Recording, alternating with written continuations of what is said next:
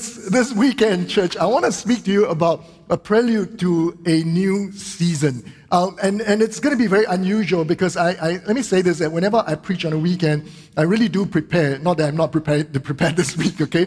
But the way I would prepare is a little bit different. I would usually pray, I would be doing my own Bible study, I'll be going through my own Bible reading, and God would quicken something in my spirit, and then I would delve into the subject and I'll really pour research and study into it. It usually takes me six to eight hours to prepare a message for the weekend. But this weekend, I want to speak a little bit differently because this message came of my run just last Monday when I was doing a run, and I really felt the Lord began to speak to me during the run. Now, there's something that's been happening since uh, May this year. The Lord, as I've been doing uh, exercising and running, uh, in the middle of May, the Lord said to me, Lip, from, from uh, this time on, every time you run, I want you to dedicate your runs to praying for Singapore. So for the last two months, every time I've run, and if I'm running alone, I have been praying for Singapore. I've been praying for the government. I've been praying for different things as the Lord begins to quicken uh, them into my heart. And one of the things the Lord really quickened my heart uh, in early May is that the Lord said that, hey, Singapore, you know, in the third quarter of this year, Singapore will begin an opening up process right? And it will begin slowly and then it will just really take off and it will go really fast exponentially. And that's what I felt. I felt the Lord said that very, very clearly to me. But I felt also the Lord said that, hey, this is not, this is just in the natural, but in the spiritual, something of the same measure is going to happen in our nation. That God is bringing in a new season into Singapore, and it's going to begin subtly, it's going to begin slowly, but it's going to begin to take off very, very quickly uh, thereafter. And so I've been praying about these things. I've been praying over these matters and asking the Lord to speak into this. And just this Monday, I felt the Lord again speak to me, particularly about this new season that God is bringing our nation into. And this new season will begin quietly, it will begin subtly, but it will gather momentum and it shall become a torrent in our nation. And that's what I want to I want to share this week. So there is no um, sequence to this. There is not a well-conceived structure to my message. In fact, you'll notice that I've got far lesser slides today than usual because I just want to share with you what God has burdened in my heart. Is that okay?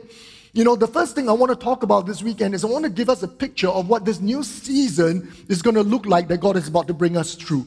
And then the second thing I want to talk about is how can we prepare for this new season. Now, in this new season that we are going into, let me qualify before I talk about this new season that by saying that it is, it is clear that, you know, we all see in part and we all prophesy in part. I'm very cognizant of the fact that I don't have the full picture to what God is about to do in this new season. So I'm not proposing to say that, hey, this is the whole picture. I'm just telling you that this is what God has shown me is just a small slice of his overall plan of what he intends to do as we enter into a new season. But I do believe that this little slice that God has shown me is meant for us. Because God doesn't show us what's happening for somebody else. God shows us what's happening for us. And I believe that what God is showing me relates to where our sphere of responsibility is as a church and the area of burden that God has given to us as a congregation of people. You know, I am, I, I'm also very cognizant and I want to remind us of this that we are in this together. Amen.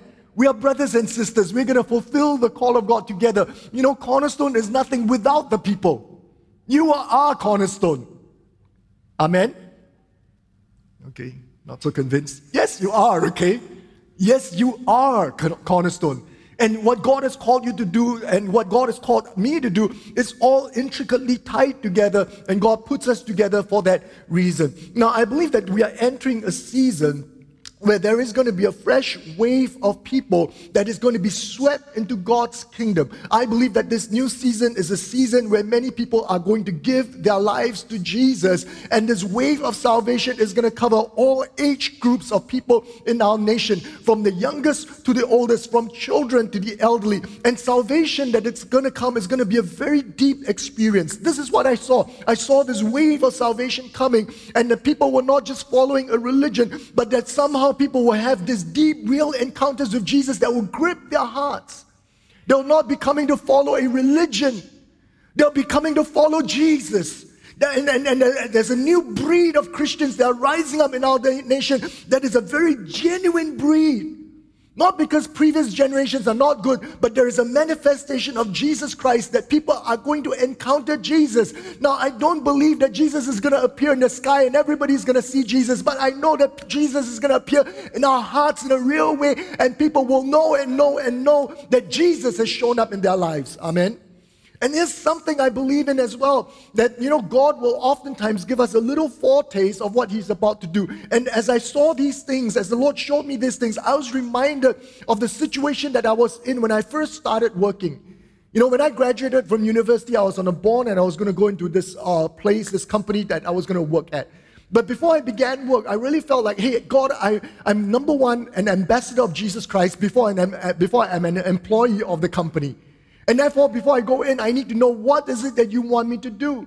I want to go in let, letting people know that I'm a Christian. At the same time, I don't want to shame the name of Jesus, you know.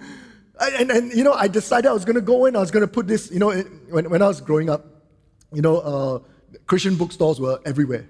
Now most Christian bookstores have died out, okay? And one of the favorite things that used to be uh, in our days, we would send to one another were these pass it on cards. You know, I don't know if you remember them you know, and there'll be new prints that comes out, and every month I'll go to the bookstore, I'll buy up all the new ones, and I'll write things, I'll send it. So I, I pasted these pasted on cards in my office so that from the from day one that I went, everybody knew I was a Christian. Okay, I wanted to make sure that I, I knew I was under pressure and eyes were on me and I had to live like a Christian in the office. But also I began to pray. I said, Lord, what is it you want me to do in this office? And the Lord began to speak to me, and the Lord says, There are two things I want you to pray for your office. Number one, I want, to, I want you to pray that the atmosphere over the office will change. That there'll be an open heaven over, your, uh, over the office, and it'll be easy for people to come to the knowledge of salvation. And then the second thing the Lord said to me is, I also want you to pray for your brothers and sisters who are there. Now, I've never been into their office yet, but I knew something that there were other Christians that were in that office. And the Lord said, Pray for them, pray for these Christians that they will begin to rise up and I will begin to grip their hearts with a passion and they will begin to open their mouths, they'll begin to share the gospel of Jesus Christ. You know, guess what? I went into the office six months, the first six months, I joined my new job. In my office or division of 100 plus people, over 30 people gave their lives to Jesus Christ. That is one third, one third of the office came to salvation. Now, when this thing happened, I, I got to say this, okay? I didn't you know, I wasn't the, the, the evangelist there. You know, let me tell you this. Even though I prayed, I wasn't the one going around sharing the Jesus with everybody. The principal evangelist in our office was a young lady from Grace Assembly of God. And she was really fervent and she had a boldness to share the gospel. She was not charismatic. She was not a standout, but she would quietly go to people, pray for them. They would share the gospel with them. And she led many people to the Lord. I mean, I had the opportunity to lead some people to, to Christ. I remember uh, shortly after I joined the company, I was on the GST audit uh, stint, and me, another brother, you know, um, um, who, of course, who's now a, a brother in Christ, we were assigned to this little container. Okay, we had boxes and boxes of documents. We had to spend four weeks running through those documents in the container port in Tanjong Pagar. I remember this, right?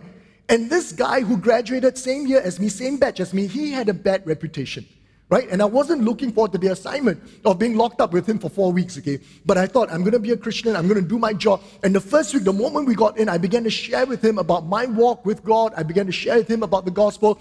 That, at the end of the first week, on Saturday, early in the morning, he called me and he's on tears over the phone. And he says, Lip, you know, I really believe in this Jesus that you have been talking to me about. Will you lead me to become a Christian? That morning, I led him in a sinner's prayer. The second week, we went back to the container on a, on a Monday, and I continued to share with him about the walk of Jesus Christ. By the end of the second week, he got filled with the Holy Spirit praying in tongues.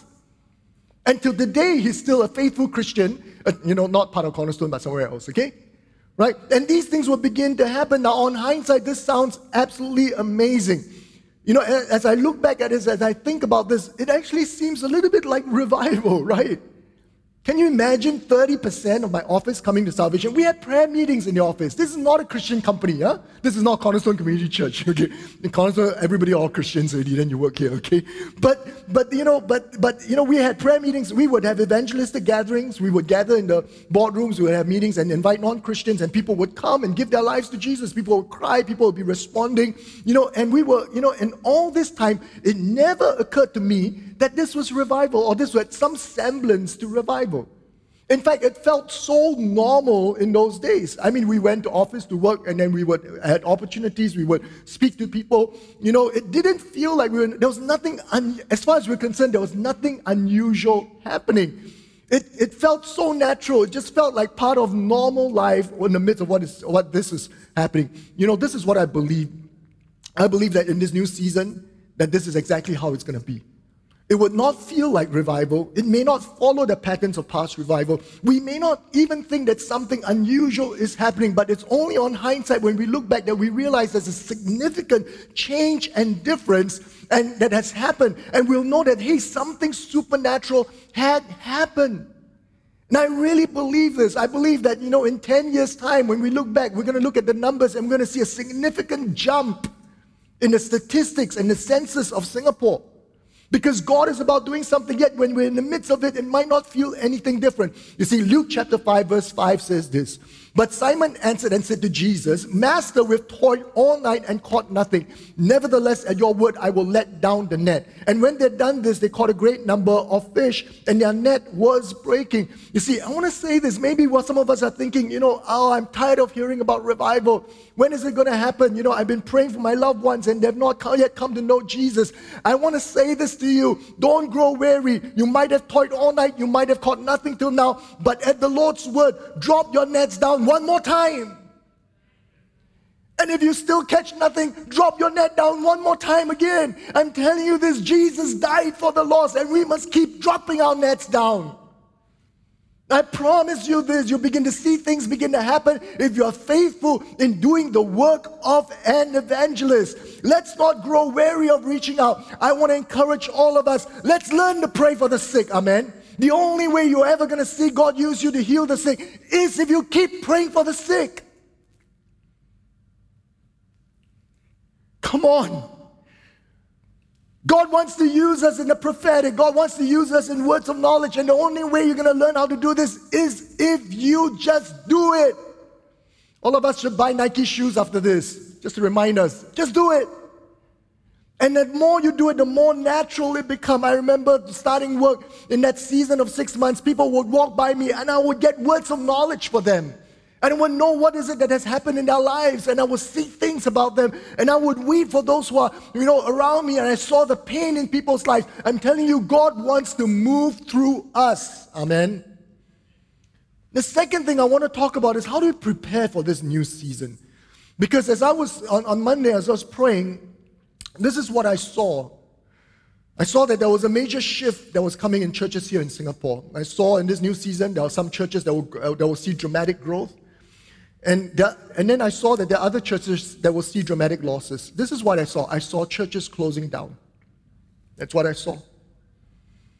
And I felt then that, you know, there are three things that appeared before my eyes. And these were three factors that were uh, the important determining factors as to whether we would flourish in this new season or that we would flounder. And the three factors I saw was wisdom, integrity, physical health.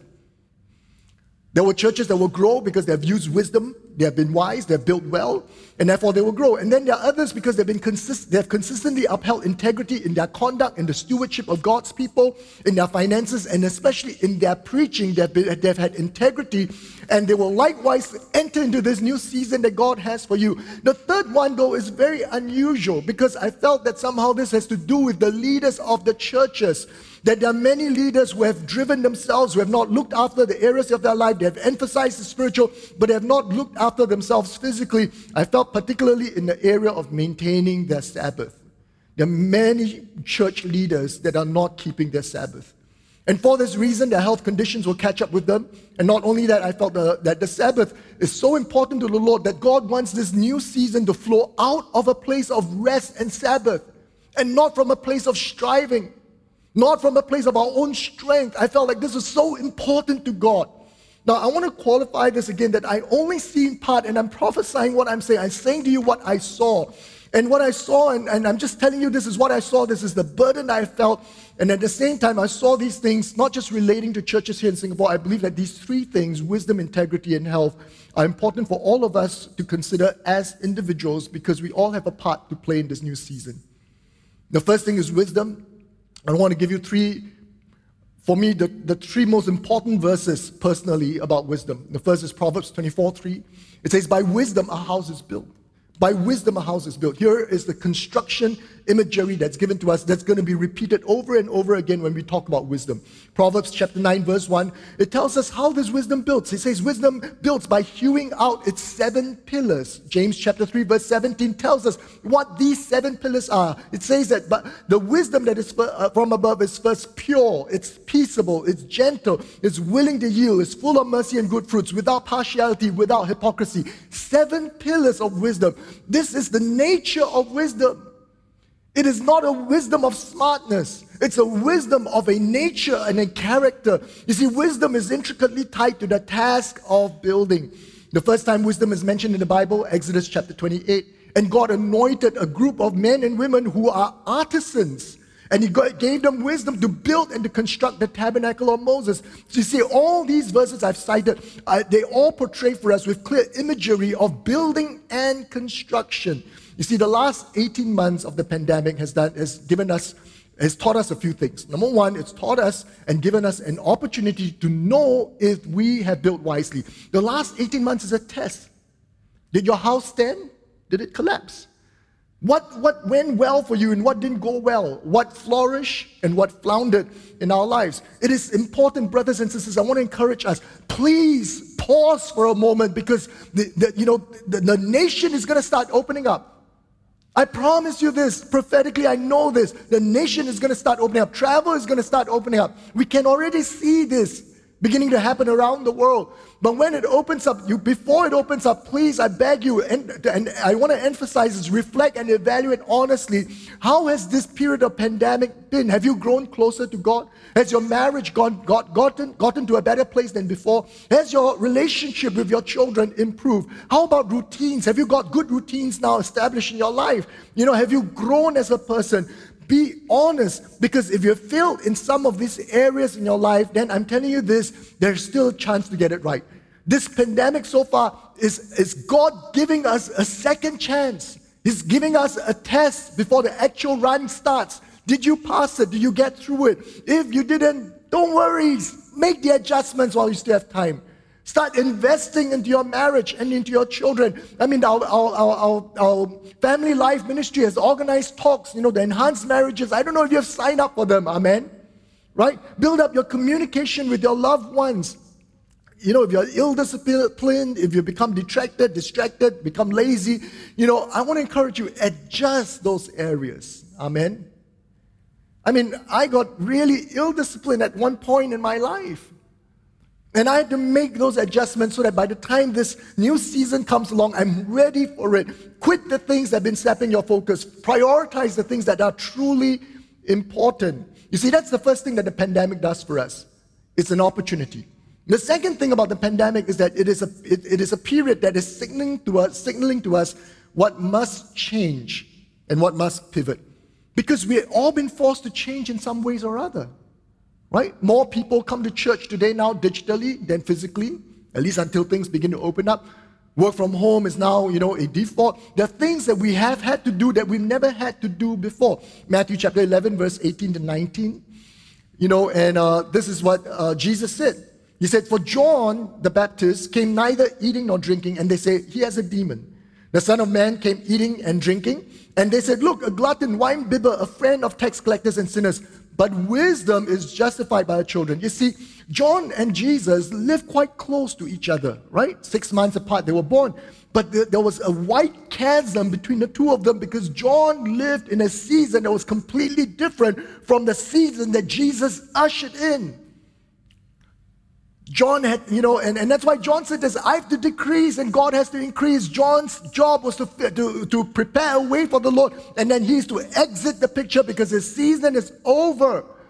And yet, both of them serve God's purpose in the season that they were in. Now, the problem is this if you are someone who grew up in John's season, when Jesus comes along, most likely you're going to criticize Jesus. Because John's season was so different. John's season was all about abstinence, it's all about praying, it's all about fasting, it's all about hardship. You know, that kind of Christianity that presses in, that hangs on. And then Jesus comes and he paints a different kind of Christianity. Hanging out, you know, going party to party, you know. If you live in the days of Jesus, but you grew up in the, in the season of John, I promise you this you will be offended by Jesus. Even John himself was offended when he was in prison. He says, Are you the one, or should we wait for someone else? Because it was so different. Amen. And our tendency is always to look at the past, the methods of the past, and then instinctively believe that this is also the method for the future. Now, I have this tendency a lot. I talk to my boys, you know, and I say to my boys, hey, when, you're, when I was your age, I never did such things. When I do this, I do that. You know, this is how I encountered God. This is what I did my Christian walk. You know, I like to assume that God will deal with them the same way that He dealt with me. And yet, the truth be told is that the boy, my boys are so different from me in who they are. But not just that, my boys are, have grown up and are living in a world that is completely different from the one that I grew up in. I remember the, the phone in my house. You know, I, I, you know, you pick up the handle, you put your finger in, you turn. It takes forever to call somebody up. I remember the first time I saw a phone with buttons on it. I thought, wow, what a technological advancement. Science fiction, futuristic. And today it's a completely different world. We're living in alternate universes now. The world has changed and the world will continue to change. You see, growing up as a young Christian, I had no mentors. No one prophesied over me. I was not, you know, in, I, I had no Bible studies. I had no people taking me on T&E classes. You know, nobody explained scriptures. I had to learn everything myself. I had to buy books. I have to read. I have to search. I have to, you know, and there was no Google for me just to find answers to the Bible. I couldn't Google for a verse. I had to go find every verse through the whole Bible, right? And you got to know your word. Now, do I expect my boys to grow up the same way and to do the same things that I did? Because just two weeks ago, when I was running, the Lord said this to me, and I'm running out of time, okay? And I'm only on first point. Well, I'll stop when the time runs out, okay? And um, I, I, was running, and the Lord said this to me. He says, Lip, I want to speak to your number two son, Samuel. I'm going to speak to him. So I said, Lord, wow, that's great. Lord, speak to me, and I'll speak to him. That's what I said. Because that's how prophecy works, right? I mean, I mean, if I get a word for somebody, the Lord tells me I give and deliver the word, you know. But no, no, the Lord said, no. He says, when you go back home, lay your hands on this on your boy, and I will speak through your mouth. And so I had no idea what God was going to say. Nothing, nothing. I'm trying to think something up. Nothing comes to mind. So I go back home, I shower after my run. I called Samuel up to the room. I closed the door. It's just two of us. And I said to him, Samuel, the Lord's going to speak to you. He said, Okay, Dad, what is he going to say to me? I said, I don't know. But when I lay my hands on you, God will speak to you. And he said, Oh, yeah, sure. Come on, bring it on. you know? So I said, Close your eyes. Close your eyes. I put my hands on it. And, and the moment I put my hands on his head, the word of the Lord comes out of my mouth. I opened my mouth and this flood of words just started coming out. Five minutes I spoke. I told him that, you know, I mean, the Lord said this, said quite a few things to him, that these are the questions he's asking, this is the answer, that these are the things that he's longing for in his heart, this is the answer, this are the, you know, and God just began to speak. Now, I prophesied over him maybe five minutes, less than that. The next 20 minutes, he talked. He said, Dad, how do you know this? He said, last night I was in my bedroom I'm lying down and I'm frustrated about these things. I'm asking God about this. And now you're giving me the answer. You know, and he just started to share and his eyes are popped open. You know, and, and my, my number two boy struggles a little bit with a few things. And one of the things that he does is he listens to a lot of secular music, not much Christian music. But since that week, two weeks ago when I spoke this to him, his appetite for music is slowly changing. Because the Lord said something to him about music.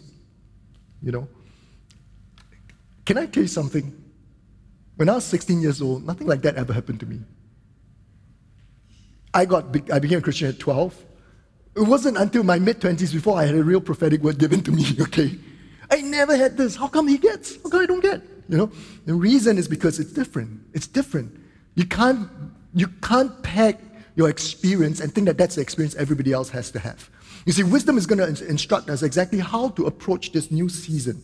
And some of the tools of the past is not meant for what is going to come ahead of us. We mustn't get stuck and confused between what is methods and what is truth. Truth is eternal. But the problem is this let me sound a warning to us. Most of the things that we cling on to is not truth, it is tradition. It is methods. And we love our traditions, we love our methods. That's why Jesus has to give us a parable and warn us about old wineskins and being able to embrace new wineskins. Because one thing we said, all of us, we love the old wineskins. So comfortable, you know? Right? You buy new clothes, so difficult, you got to wear it in. And the second thing I want to talk about is integrity, and I'm almost out of time, so I'm going to skip integrity. But suffice for me to say this, okay, and this is what I wanted to bring across on integrity. We all need people that are correcting us. If in the last 30 days nobody has corrected you, and, you, and the only thing you can think about, oh no, God is correcting me. You know, God speaks to me, tells me what needs to change. If the last 30 days, that's all your experience is, no human person has corrected you, and the only correction that you think that you have received is from God, I'm telling you, you are in a very, very bad place. Very bad place. The primary way through which God's going to speak to you is through people. Right? And if that has not happened to you, you need to go find people who love you and say, hey, tell me what is wrong. What do I need to change? And listen and open your ears. I'm so glad I have a wife who corrects me 30 times a day, you know. and when correction comes, I want to say this you don't have to receive all of it, you still have to weigh it. But nonetheless, constant correction is good for our souls. It's important. It is God's way of speaking to us. The third thing I want to touch on is our health, okay? And particularly, I want to talk a little bit about the Sabbath because the word Sabbath simply means this it means stop, okay? You just, Sabbath just say, means stop. It is to come to a cessation from anything relating to work. You see, if you don't know, if you don't have one day in the week where you actually stop and cease from anything relating to work, then we then you are we are out and out breaking God's order, we are breaking God's system, we are breaking God's commandment. And please, Christians, don't tell me this, oh, my work is so pleasurable. It is not work actually to me. And please don't tell me this, oh, I'm doing the Lord's work, you know, so I can work every day. No, you cannot. You are disobeying God. But I want to counterbalance that by referring to Matthew chapter 11, verse 28 30. And Matthew chapter 11, verse 28 30 is something we know well. But what we don't realize is immediately after that, in Matthew chapter 12, 12 Jesus starts attacking the Sabbath. Matthew 11, he says, Come to me, all you who labor and are heavy laden, I'll give you rest. Take my yoke upon you, learn from me, for I am gentle, lowly in heart, I'm meek and humble, and you will find rest for your soul. For my yoke is easy, my burden is light. It's easy when you embrace meekness, when you embrace gentleness, is it is an easy load upon you. And Jesus is saying this. He's saying that the Jewish concept of keeping the Sabbath with all its strict rules and all its requirements defeats the purpose of Sabbath. In fact, the Sabbath has become a heavy laden. The Sabbath becomes something laborious that you have to keep. The Sabbath is that yoke that is not from God. And God has come to break that and give us a true Sabbath. Amen. And that's what Jesus did. So I want to tell us this that the, word rest doesn't just, it's not just derived from the word Sabbath, which means stop. That is one important aspect of it. But the word rest, the thought of rest, is also associated with a place. When God created the Garden of Eden and He put Adam and Eve in the garden, the word place Adam and Eve is the word rest. So, rest in the Bible is associated with a place. And the place of rest, the fulfillment of a place of rest, is Christ. It is in Christ that we will find true rest. So you got to hold both concepts in tandem. Number one, you have to stop. You have to learn to be able to stop. And number two, you need to know that you must find a place of stop that is in Christ. And when you know how to hold these two things in tandems, then it's no longer about a set of rules of do's and don'ts, but we hold these things knowing to stop, knowing to rest in God, knowing that God is the one who does, God is the one who brings us through, particularly as we embrace His nature of meekness and humility. Amen. My time is up. oh, there's so much more I want to say. But I want to encourage us. Let's all stand to our feet. And if you're watching this uh, home, I want to ask you, I want to invite you to a moment right now and allow Jesus to speak to us. You know, sometimes we listen to Pastor Young talk about revival. We think to ourselves, it's such a church concept. Maybe it's a religious terminology. What has it got to do with me? I want to say this, okay, that as I look back in my life, when I was a teenager, when I started work, there are really different times in my life I had these experiences of, a, you know, that really felt like, on hindsight, looked and felt like revival. And, and there is a wonderful thing about these moments where God shows up. And I believe this. I believe God wants to spark revival in all of us. He wants to spark revival in every one of us. He wants to revive us. He wants us to be the carrier of revival, fire wherever that we are going, that we are at. And it is important for us to embrace it and not reject it. You see, can you imagine the Lord says, let down your net one more time? And Peter said, No, lah, you're no fisherman, you're a carpenter. You don't stick to your profession. Can you imagine if we say that to Jesus? No, this is, situation is not possible. I cannot preach the gospel in my office. No, I cannot do this. It's career ending. I'm telling you this when Jesus says, let down your net one more time, let it down. And keep letting it down, keep letting it down, keep letting it down because the new season is coming. I want to pray for us. I want to ask you to join with me because there must be a willingness in our hearts to say, Lord, I want to enter this new season. And then we examine our hearts. Have we built wisely? Be honest. Come on, be honest. There's no loss in being honest. We only lose out when we try to hide. Walk in integrity, bring people around your life, bring correction, and finally learn what it means to come into the Sabbath of the Lord. Amen. And Father, I thank you, Lord, for all of us. We stand with you before you, Lord, uh, together as brothers and sisters in Christ, oh God. Our pursuit for you is something that we do united in our hearts, oh God. I pray and ask that you speak to us as only you can, Lord, that you stir our hearts, Lord, stir our minds and our thoughts. I pray for your Holy Spirit to come right now in Jesus' name, wherever we are, that you would put a finger, Lord, on our hearts, Lord and show us something that we need to do, something that we need to correct, Lord. Father, I know that your love and your desire is that all of us may enter in, oh God. That, Lord, that Jesus paid the greatest price, and how could it be that so many are left out, Lord? Then your desire, oh God, is a blood washed nation before us, oh God. That there are many, many, Lord, that you have prepared, Lord, that you're going to bring into your kingdom, God. Father, help us, Lord, to rise up. Help us to be those, Lord, who will do the work of the ministry, Lord. We bless you, Lord. We give you praise. And now I just speak your blessings over my brothers and my sisters, the blessings of God the Father, the blessings of God the Son, and the blessings of God the Holy Spirit be with you and abide with you now and forevermore. And everybody say, Amen. Come on, let's give the Lord a clap offering, shall we? Amen. Praise the Lord. Praise the Lord.